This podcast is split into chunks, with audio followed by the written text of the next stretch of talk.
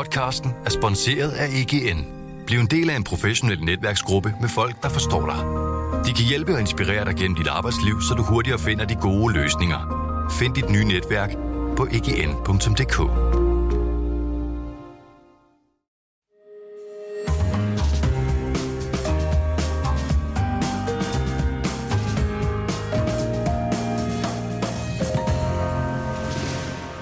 Du lytter til Byens Bedste, en podcast fra Berlingske.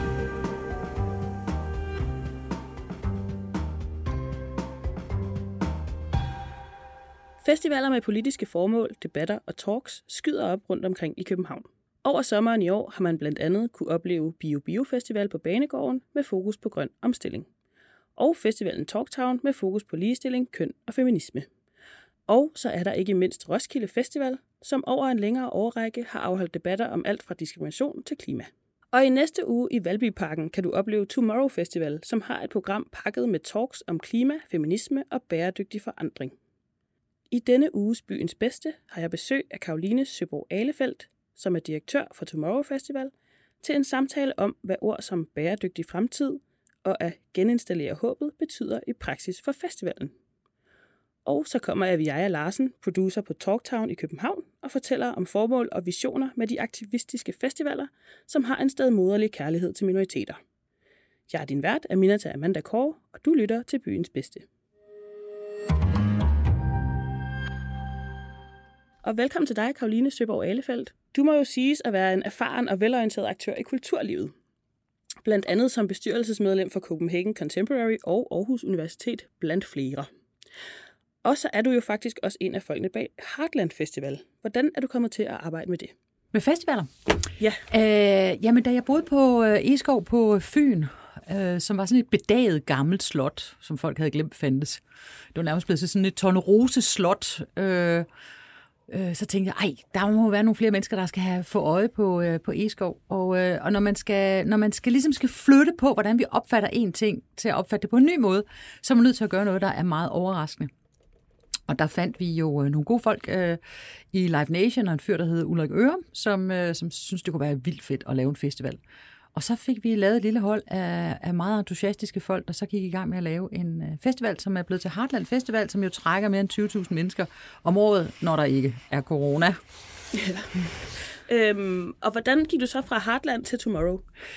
Jamen altså, det er sådan med mig, at når jeg skal bygge noget, og jeg har jo været entreprenør eller iværksætter i 30 år, jeg var 23, da jeg startede min første virksomhed. Det, jeg har lært om mig selv, det er, at jeg skal ligesom selv synes noget er vildt spændende. Og så skal det helst gøre en forskel for de mennesker, jeg holder af, venner, familie, og så skal det gøre en forskel for det samfund, jeg er en del af. Og hvis man på den måde kigger af 2019, 2021 ud i verden, så må man sige, at der er et spørgsmål, der brænder over alle, og det er den her klodes kamp mod menneskene, mod os. Og det skal jo ikke være en kamp mod, det skal være en kamp med. Så hvordan får vi os alle sammen motiveret til at gøre noget, til at handle mere grønt, så vi får bagt balance tilbage i verden? Det er det, Tomorrow Festival handler om. Hvordan fandt du på det? Jamen, som alle andre gode idéer, så opstår det jo sammen med andre. Men det var faktisk ideen om at sige, hvordan kan man arbejde med noget af det sværeste, der findes, som er adfærdsændringer. De færreste af os gider jo det der. I husker det selv fra nytårsaften, ikke? Man lover sig selv, nu er vi aldrig med at ryge, nu er vi aldrig med at drikke, nu er vi aldrig med et eller andet. Så går det nogle dage, så gik det i sig selv igen. Så det der med at ændre adfærd, det er meget svært. Hvad nu, hvis man tager noget, der er meget svært, og putter det ind i noget, som vi alle sammen godt kan lide, nemlig en festival? Som er at have det vidunderligt og hænge ud sammen med nogen, man elsker eller holder af, eller gør et eller andet, høre dejlig musik og sådan noget, og så samtidig koble det med noget, som er svært. Det synes vi kunne være en rigtig, rigtig sjov kombination. Så vi tager det sure med det søde, og vi prøver så at gøre det svære til noget, som er inspirerende og oplevelsesorienteret og noget, man får lyst til. Så i stedet for, at det skal være træls og blive bæredygtig, så skal det være noget, man gør, fordi man synes, wow, det der, det lyder fedt.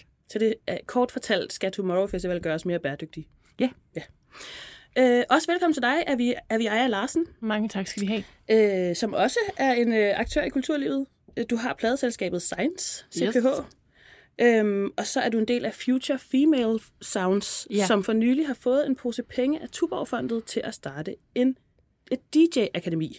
Det er korrekt. Hvordan fandt du på det? Jamen, det var faktisk ikke rigtig mig, der fandt på det. Det var Tia, må jeg have lov at erkende, som jo er verdens bedste direktør og leder. som jeg slog mig sammen med for 1,5 år siden. Jeg startede med at DJ for Future Female Sounds for 4 år siden, og vi har totalt meget de samme værdier, og vi havde allerede der sådan et godt samarbejde.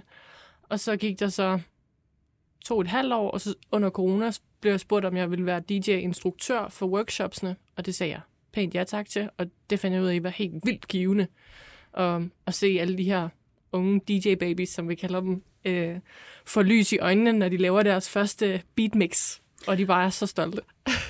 Og så har du også været producer på festivalen TalkTown. Det har jeg nemlig. Hvor du også har haft DJ-workshop. Ja.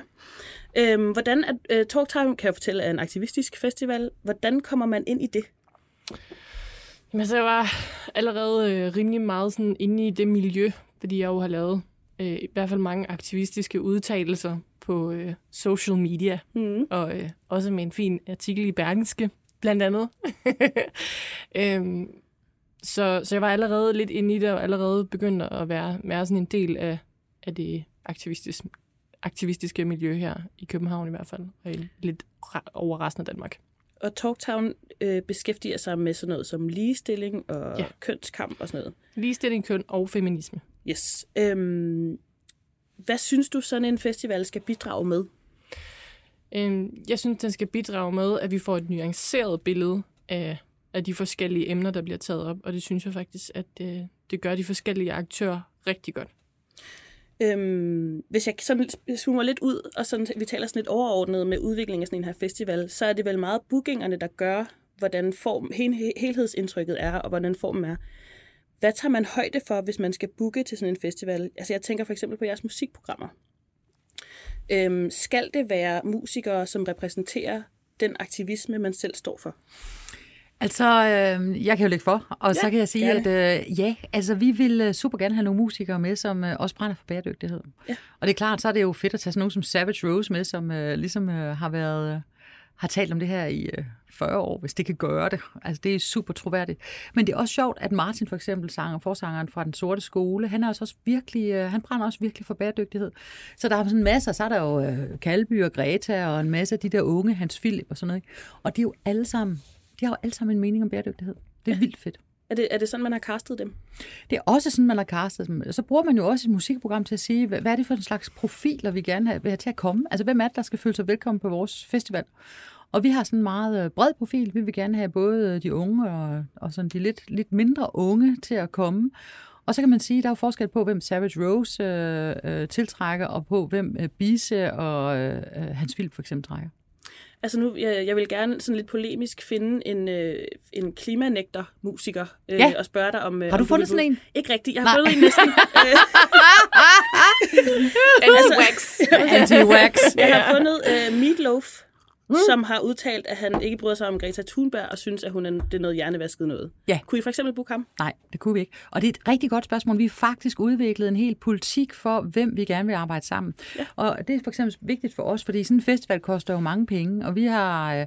og for at sikre os, at så mange som muligt kan være med, fordi vi er jo en bevægelse, der handler om bæredygtige handlinger.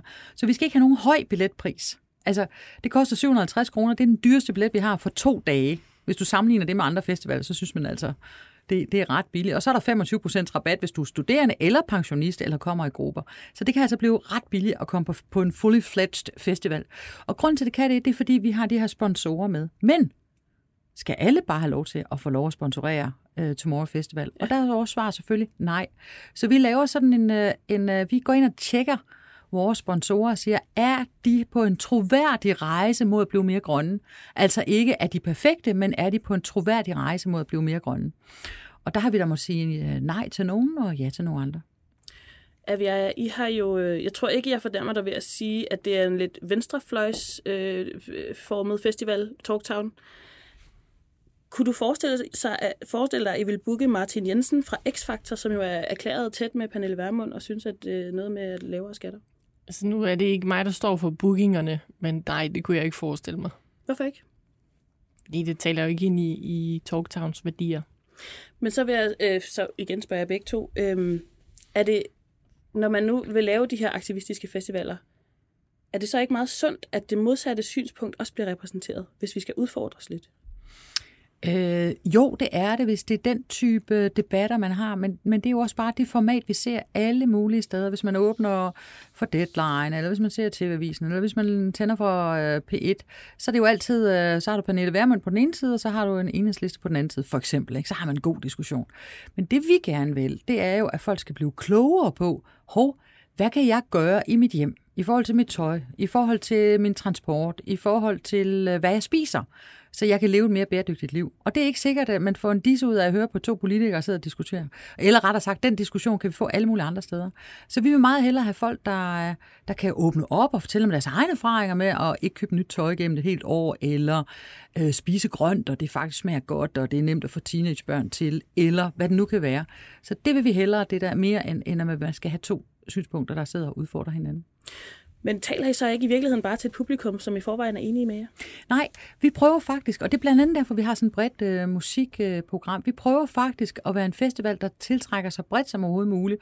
Og hvis man ser på vores plakat, så er det også musikken og talks og sådan noget, der står øverst. Og vores talks, nogle af dem er jo super nemt tilgængelige. Altså Frank Warm og Jan Gindberg, der taler om elbilisme. Det garanterer jeg for at få folk til at grine, ikke?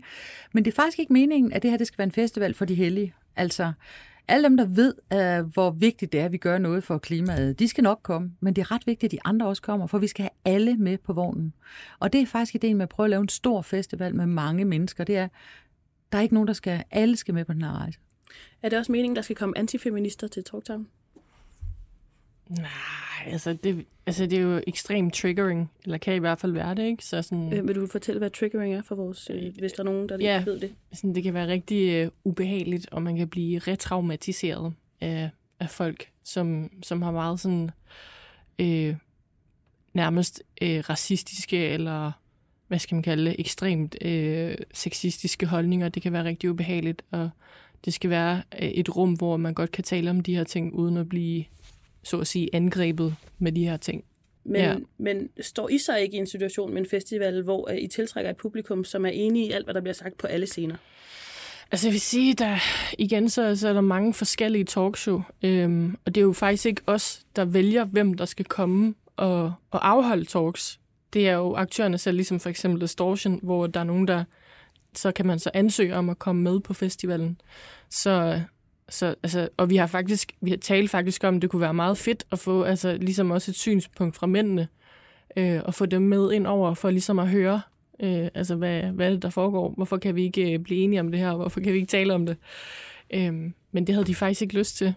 Så men risikerer du så ikke, at det er dem, som har allermest brug for at høre dit budskab, som ikke kommer og hører dit budskab? Det kommer jo an på, hvad det drejer sig om, og igen så er det jo faktisk slet ikke os, der sådan vælger, hvem der ansøger om at være med på festivalen. Er der nogen, der bliver udelukket? Ja, jeg tror faktisk ikke, der er nogen, der er blevet udelukket. Altså sådan, det har jeg i hvert fald ikke oplevet, mens jeg har været der.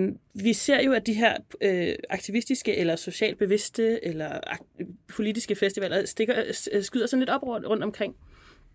Vil det så på et tidspunkt gøre, at vi ligesom inddeler os til forskellige festivaler, der følger vores egen mærkesag? Og går vi så ikke glip af alt det, vi ikke i forvejen ved? Jo, men jeg tror, man skal kigge lidt på det, hvis jeg må komme med nu er jeg jo lidt ældre her i lokalet. Jeg er 53, så jeg har været til en del festivaler i mit liv. Og jeg tror, der er to behov. Det ene er, at vi nærmer os hinanden og udveksler synspunkter. Det andet er, at man også får lov til at finde ud af, hvad man selv mener.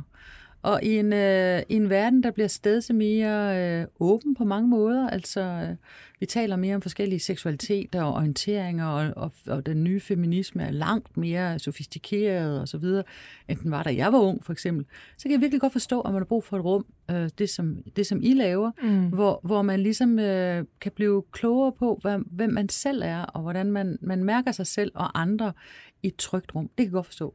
Det, der så er farligt, det er jo, hvis man forbliver i de der lukkede rum, og ikke kommer ud.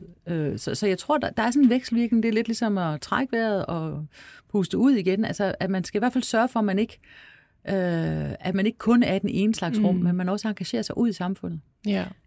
Tror I, det er en sådan generel ting med aktivisme, der har bevæget sig i den retning? Jeg tænker, man tidligere har været imod noget og marcheret derhen og råbt af dem, vi er imod dig.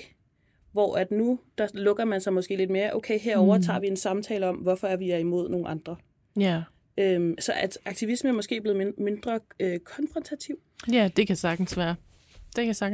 Altså det kan jeg godt se ligesom en idé i, eller sådan, at det er sådan, det er gået hen og blevet. Har du noget behov for at gå hen til at marchere op mod en antifeminist og sige, jeg synes du et eller andet?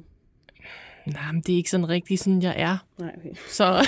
Men jeg vil godt sige, at jeg synes også, at nu følger vi jo meget en masse klimaaktivister, og vi synes, der er rigtig, rigtig mange, der både marcherer og gør sig meget tydelige og siger ting, og den grønne studenterbevægelse for eksempel, ikke? De er enormt markante, det er super fedt.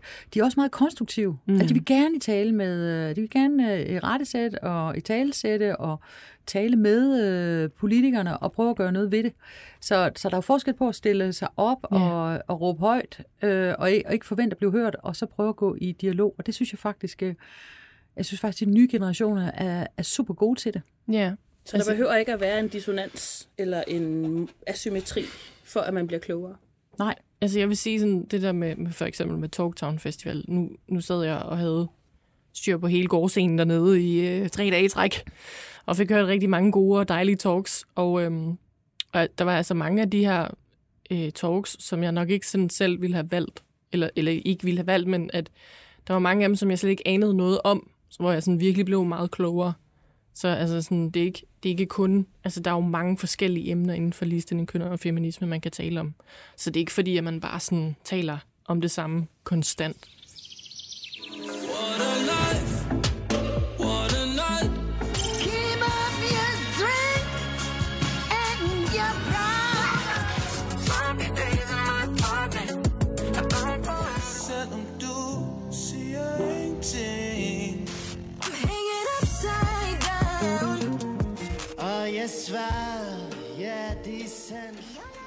Hvis vi vender blikket mod Tomorrow Festival. Yes.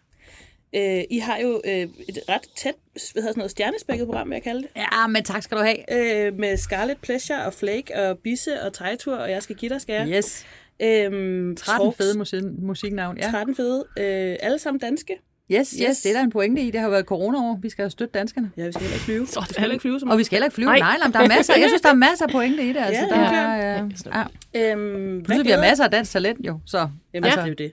Hvad glæder du dig mest selv til? Ej, men jeg glæder mig til flere. Hvor I sikkert et dejligt spørgsmål. Ja, ikke? Jeg glæder mig, altså Flex selvfølgelig, og så glæder jeg mig til helt vildt meget til Den Sorte Skole, kl. 11, fredag aften. De har Vertigo med, det der kæmpe store lysshow. Wow. Og så er vi jo inde i på den der festivalplads i Valbyparken, hvor man er omkredset af træer. Det bliver så sindssygt flot med det der show. Det glæder jeg mig helt vildt meget til. Så glæder jeg mig selvfølgelig lørdag også til, nu er jeg som sagt 53, så jeg tænker, Sten Jørgensen, Sort Sol, jeg mødte ham forleden dag, han sagde, de har hyret mig til at lave en morgenkoncert. Altså han skal spille 2:15 om eftermiddagen. Men jeg tror altså bare, du kommer til at vække en masse mennesker der på en rigtig god måde. Men altså glæder jeg mig da helt vildt meget også til at høre Scarlet Pleasure. Og så glæder jeg mig rigtig meget til alle de der talks, som kommer til at komme, og til rigtig meget til de ungdomsorganisationer, blandt andet de unge ude fra Arkitektskolen, KDK Klima, og til de unge biodiversitetsfolk, som laver alle mulige sådan pop-up arrangementer på festivalen, som de selv har kurateret og selv fundet på. Så der er sådan der kommer også til at ske en masse ting, jeg faktisk ikke aner noget om.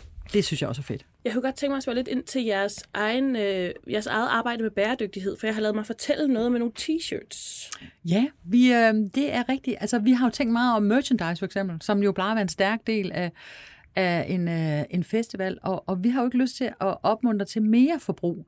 Så det er faktisk sådan, at man kan tage sin egen t-shirt med på Tomorrow Festival, og så printer vi et logo på det. Og vi tror også nok, der bliver mulighed for, at man kan købe noget hos Røde Kors, som kommer til at sælge nogle t-shirts derude. Så hvis man har glemt en brugt t-shirt eller en mulepose, så kan man lige gå derind og støtte et godt formål. Fordi det er jo også det handler om. Det er jo, når vi snakker bæredygtighed, det er jo at opfinde nye måder at gøre det, vi plejer at gøre på. Så kan merchandise være andet end at købe nyt? Kan det være at være mere kreativ og finde på andre måder at gøre det på? Det prøver vi. Har I andre bæredygtighedstiltag? Vi har masser af bæredygtighedstiltag. Vi forsøger jo simpelthen at lave en bæredygtighedsfestival, som giver mindre CO2-udslip, end hvis du blev derhjemme. Wow. Ja, og det synes den formulering stusser jeg godt over, fordi altså hjemme på sofaen, så laver man vel intet? Nej, altså det er selvfølgelig også sat lidt på spidsen, men faktisk, hvis du kigger på dit gennemsnitlige CO2-forbrug, så er du oppe og ligge på omkring 17 ton per år. Så hvis du ligesom prøver at se på, hvilket gennemsnit CO2-aftryk vi kommer til at få på, per deltager på Tomorrow Festival, og sammenligner det med en gennemsnitsdansker, så kommer det til at ligge lavere. Ja. Men altså, du ved, det korte og lange er, at vi gør alt, hvad vi kan på alle parametre, men vi kan ikke gøre det perfekt. Der er masser af udfordringer, som vi kæmper med, men altså forandring sker jo ved at tage et skridt ad gangen og prøve at gøre det så seriøst og godt, som man overhovedet kan. Karoline Søborg-Alefeldt, direktør for Tomorrow Festival, og Jaja Larsen, producer på TalkTown i København og projektansvarlig på TalkTown i Nuuk. Ja. Tusind tak, fordi I kom. Selv tak, fordi I var med.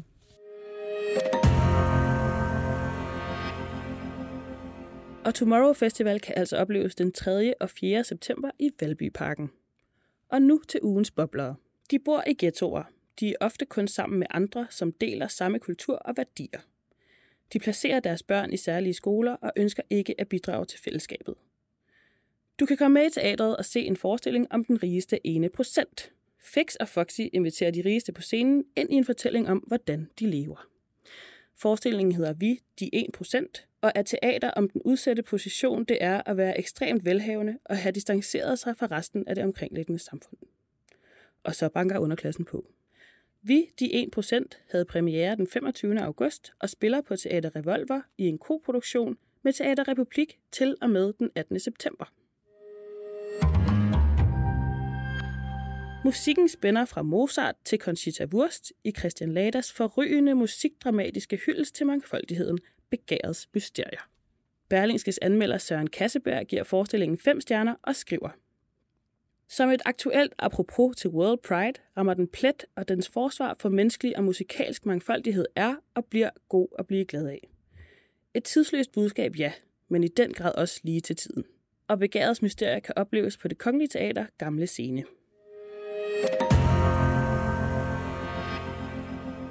Og så er det ved at være tid til, at vinderne af byens bedste 2021 skal kåres. Hver torsdag i september vil AUK afholde live shows, hvor vi overrækker priser til de allerbedste inden for gastronomi, arkitektur, musik, scenekunst og litteratur i København. Og du har mulighed for at komme med.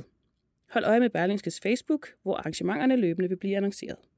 Det var, hvad vi havde på programmet for i dag. Du lyttede til byens bedste. Mit navn er Aminata Amanda Corré. Tak fordi du lyttede med.